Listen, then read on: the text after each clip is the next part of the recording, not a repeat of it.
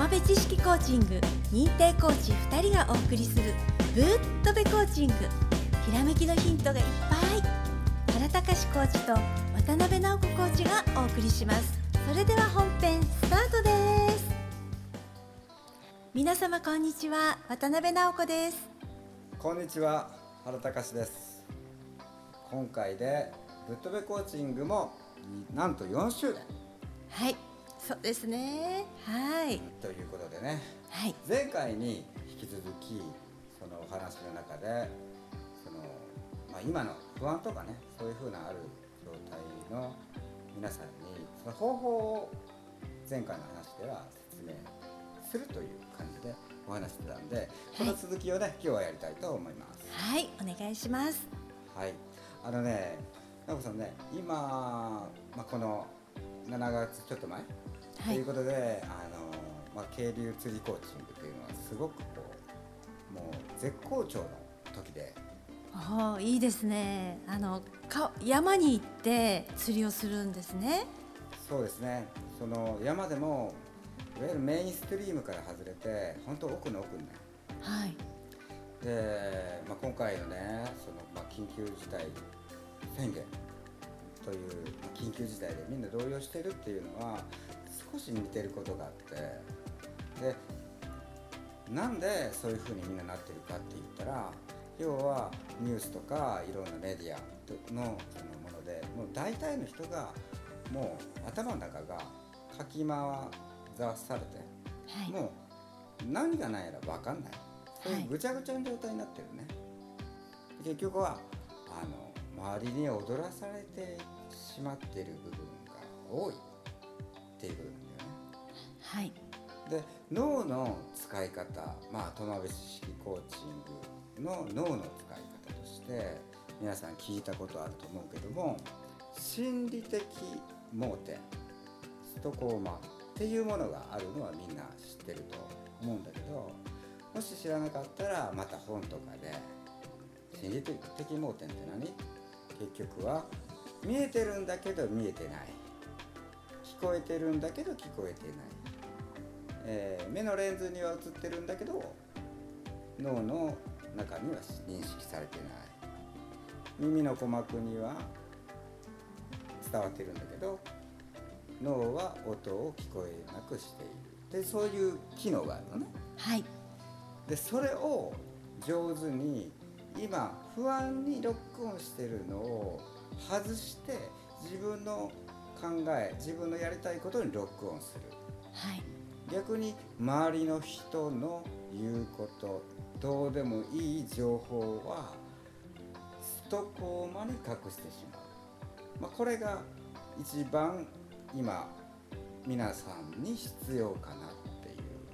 ことなんだけどねはいそれでいい話があんのよ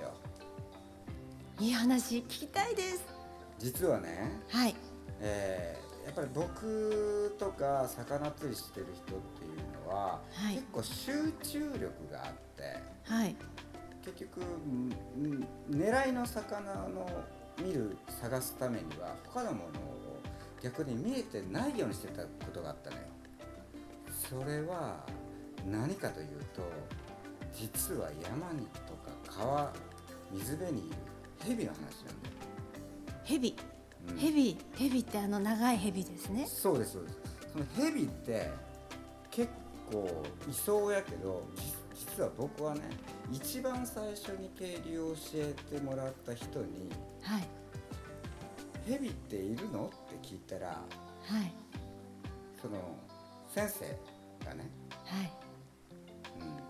渓流にはヘビいません」って言ったらああ 最初の時にヘビいないって聞いちゃったんだそうそうはいそうそう、それで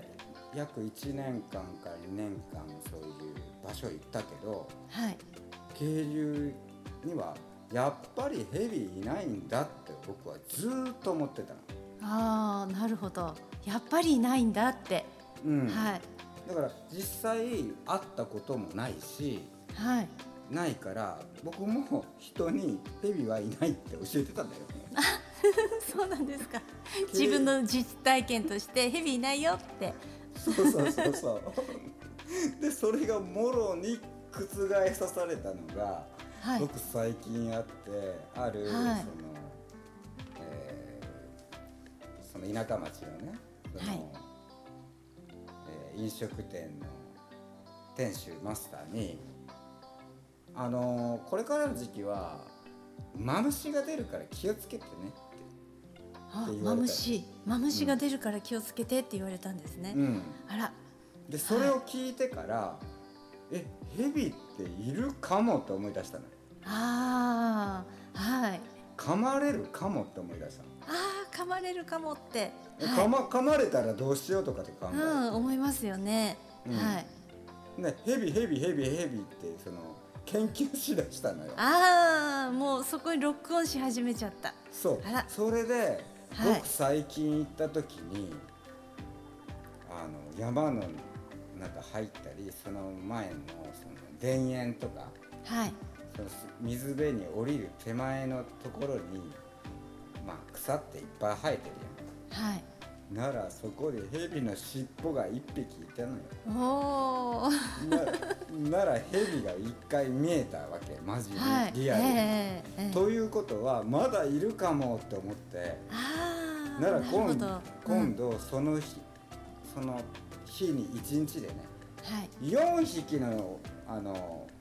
ヘビを見つけることができちゃったんよ四匹も見えちゃった見ええたー、急にヘビが出てきて増えたってわけじゃないですよねそれってそういうこと、だから今までははい一番最初の先生がはい「ヘビはいません」って言われああそうでしたた、はヘいビいなかったんだと、うんで自分もそう思ってたからどこ行っても、ヘビがいても自分の目には映っててもはいそれが多分違うものに見えてたのよああヘビと認識しないで例えば木の枝だったり縄だったりに見えちゃう,、そうそううんそうなんそれかもう全然眼中にないってやつ、ああはい、うん、日本語で言ったらもう眼中にない状態よねはいあそれがまあスコトーマってことよスコトーマですねそれぞまさにスコトーマだったわけですねはいだからそういうことがある自分も不安に思ったらわけよはい噛まれたらどうしようとか、そうですよね、うん、どうやってあの毒出すのとかさう、んそうですねあと思いますよねうん最後は血清打ち行くのとか、 そういうことです。そんなこと考え出したらもうはいどんどんどんどん不安が出てきて、はい多分今のコロナのワクチンを打つ、打とうどうしようとかっていうのと同じだと思う。はい、だからそのどっちかというとなんかそのなんていうかなそんなに心配し今はしないでもいいいい方よりも打つ方がちょっとやべえんだけどそっちは見えずになんか逆にこうちょっとい備えあれば憂いなし的に思っちゃってそれでなんか不安になったりなんか焦っちゃったりなんかそのうち急いだりなんかする人が多いんじゃないかなとなるほど。思って、うんはいなんかそういうのがあるで今さっきさ冒頭に話したようにそれを防ぐにはやはり聞く人っていうかそのなんていうかちゃんとしたその現場のその人から情報を得た方がいいと思うよそれかそれが無理だったらそのコロナのワクチンについて場合によるっていうのがあるから人によるっていうことがあるからそういうことに対してのセンサーももう一回見直してあの一方的なその今までの不安煽る側のそのメディアから離れた方がいいかもしそうですね。れない。うんはいはい、あのちゃんとね厚生労働省のホームページにはねきちんとねあの詳しく書いてあるんですよ。あの一旦ねあのそこを詳しくちゃんと読んでからあの皆さんもねあの判断した方がいいと思う。あのメディアとかツイッターだとかそういうねあの、情報ばっかりあの見見えてしまうわけですよ今のスコトーマの原理で。で、うん一番ちゃんとね詳しく一番詳しく出してくれてるのは厚生労働省のホームページであってうんそこにね一般の人がちゃんと分かるような言葉遣いでちゃんと全部出してくれてるわけなんですよ。ううんんねはい、そこがね皆さんうんスコトマに隠れてたかもしれない。そうそう、はいい、ますあともう一つだから面白い話で今のその正しいところの情報源っていうんだけどはい、あともう一つその渓流山で扁桃体になるっつったら熊との遭遇なんだよ。ああ、熊いますよね山。うんはいで、えーメジャーなフィールドいうのはもう民家の近所やからはっきり言ってそんなもんおるわけないんやけど、はいでもしその本当にこうなんていうのワイルドなとこ行くとなるとはい。そのもう人が住んでないわけ よね、うわー本当にワイルドだ。うん、あってもはい廃墟、あうん、昔住んでいました系のなんかこう家の形あ、はい。あの蔵とかあってあうん、なんかもう土でなんかこうなんか何時代みたいな感じであ、あそういうところで会った人が2人おって、あ、はいでその2人っていうのは1人は地元の人はい地元にずっとお住まいのはい人でもう1人は林道業者はいで、えー初めに会ったのがその地元の人はい。で地元の人に聞くところによると今まで熊のそのそのエリアではあの自分はこの方に会ったことがないとああ、だけどその1回だけその木のそのあの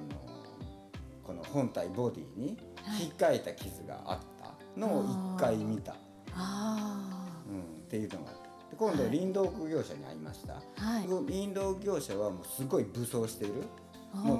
あプロレスラーの力道山かなんかあの前田明みたいな体格の人がねはいなんかもうもうフル装備なわけよ、うん背中にはこう、何蚊取り線香装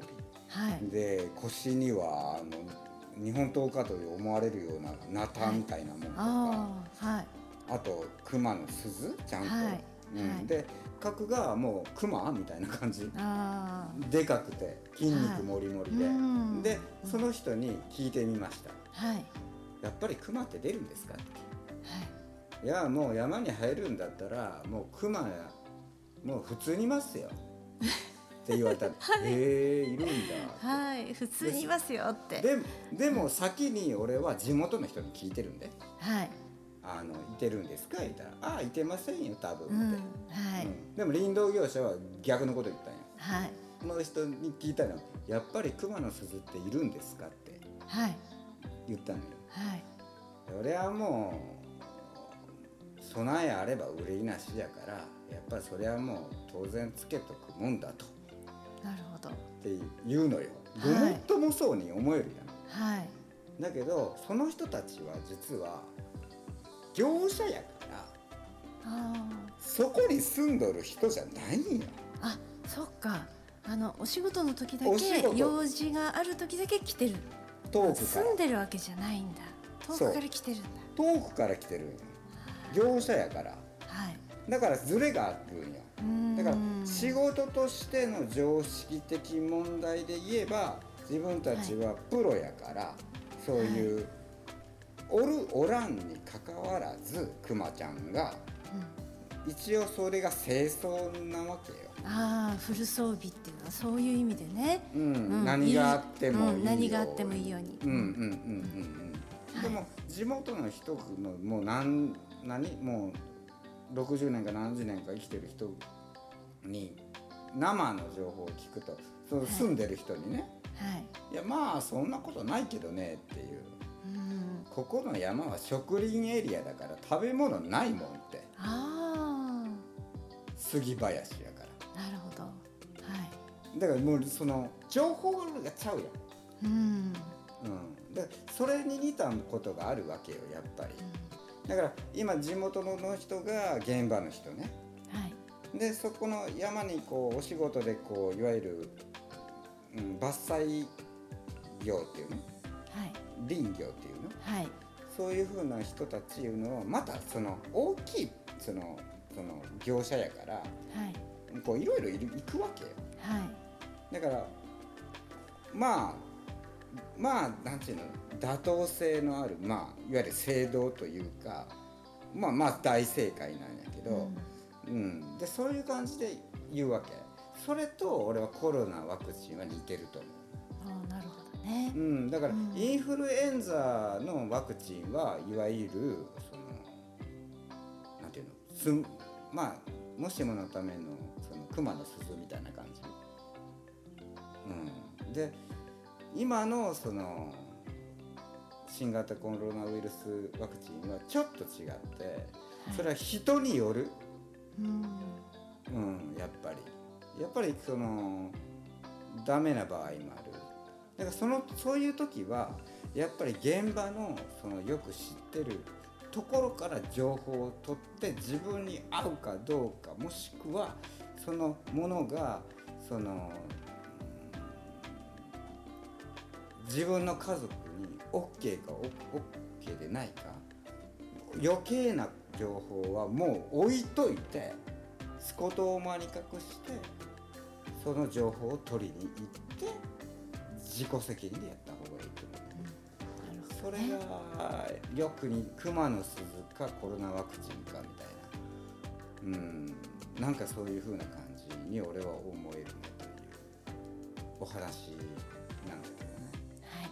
まあ、熊の話とかねあのまあ今日蛇の話とかはいあの自然界の中でやっぱりうん例えて、まあ、お話をしたんだけど、えー冷静になって自分の抽象度が上がっ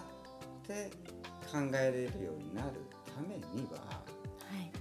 えーやはり知識が必そう要でですす。知識が必要でそこでもう一つ選び選別がありますね変な情報というか、うん、ちょっとバッドなのがたくさんあるのではいそれは一回盲点に隠して置いといてくだ盲点に隠す心理的盲点に隠しちゃうさい隠してはいで正しいまた別の情報を取るように心がけてくださいはいそうすれば一歩二歩上がった視点から自分はどうなんだ自分の周りの人はどうなんだろうかという該当するのか該当しないのかした方がいいのかちょっと待った方がいいのかねはい様子見ましょうとかそういうのもいいしはい選択肢道方法手段が緊迫した状態で焦ってするとかバタバタしなんかこう慌ててすることないんだなとかいやいや逆急いでしましょうっていう場合もあるかもしれないし、はいそれが自分で決めれるようになるうんそうですね。うん。ヘビいるって思うとヘビばっかり見えてくるんだけれども、うんそのヘビを一旦スコトーマに隠してしまうとうん、正しい情報が必要な情報が見えてくるそうです、要は扁桃体優位の状態で情報処理するのではなくと。はい。前頭前野、ね、上の方の進化した脳の方で情報処理できるからもっと冷静に正確な情報が自分の頭の中に滑り落ちてくるとそういうですね。感覚になる。はいはいまあ今回はこういうちょっと砕けたようなねお話まあ何回か聞いてくれたら嬉しいなと思います。はい。皆様もどうぞ今のお話聞いて、えーご自分のねあの生活に生かしていただきたいなと思います。うん、またねわからないことがあったらホームページお問い合わせ欄や、えーメールアドレスねそちらの方に「ポッドキャスト質問」とか書いて送っていただけるとまた番組内で紹介することをするので皆さんどうぞよろしくお願いしますはい。本日もありがとうございましたありがとうございました。田辺知識コーチング認定コーチ2人がお送りするぶっとべコーチング。今日のお話はいかがでしたかひらめきのヒント見つかりましたか質問のある方は説明書きにあるメールアドレスに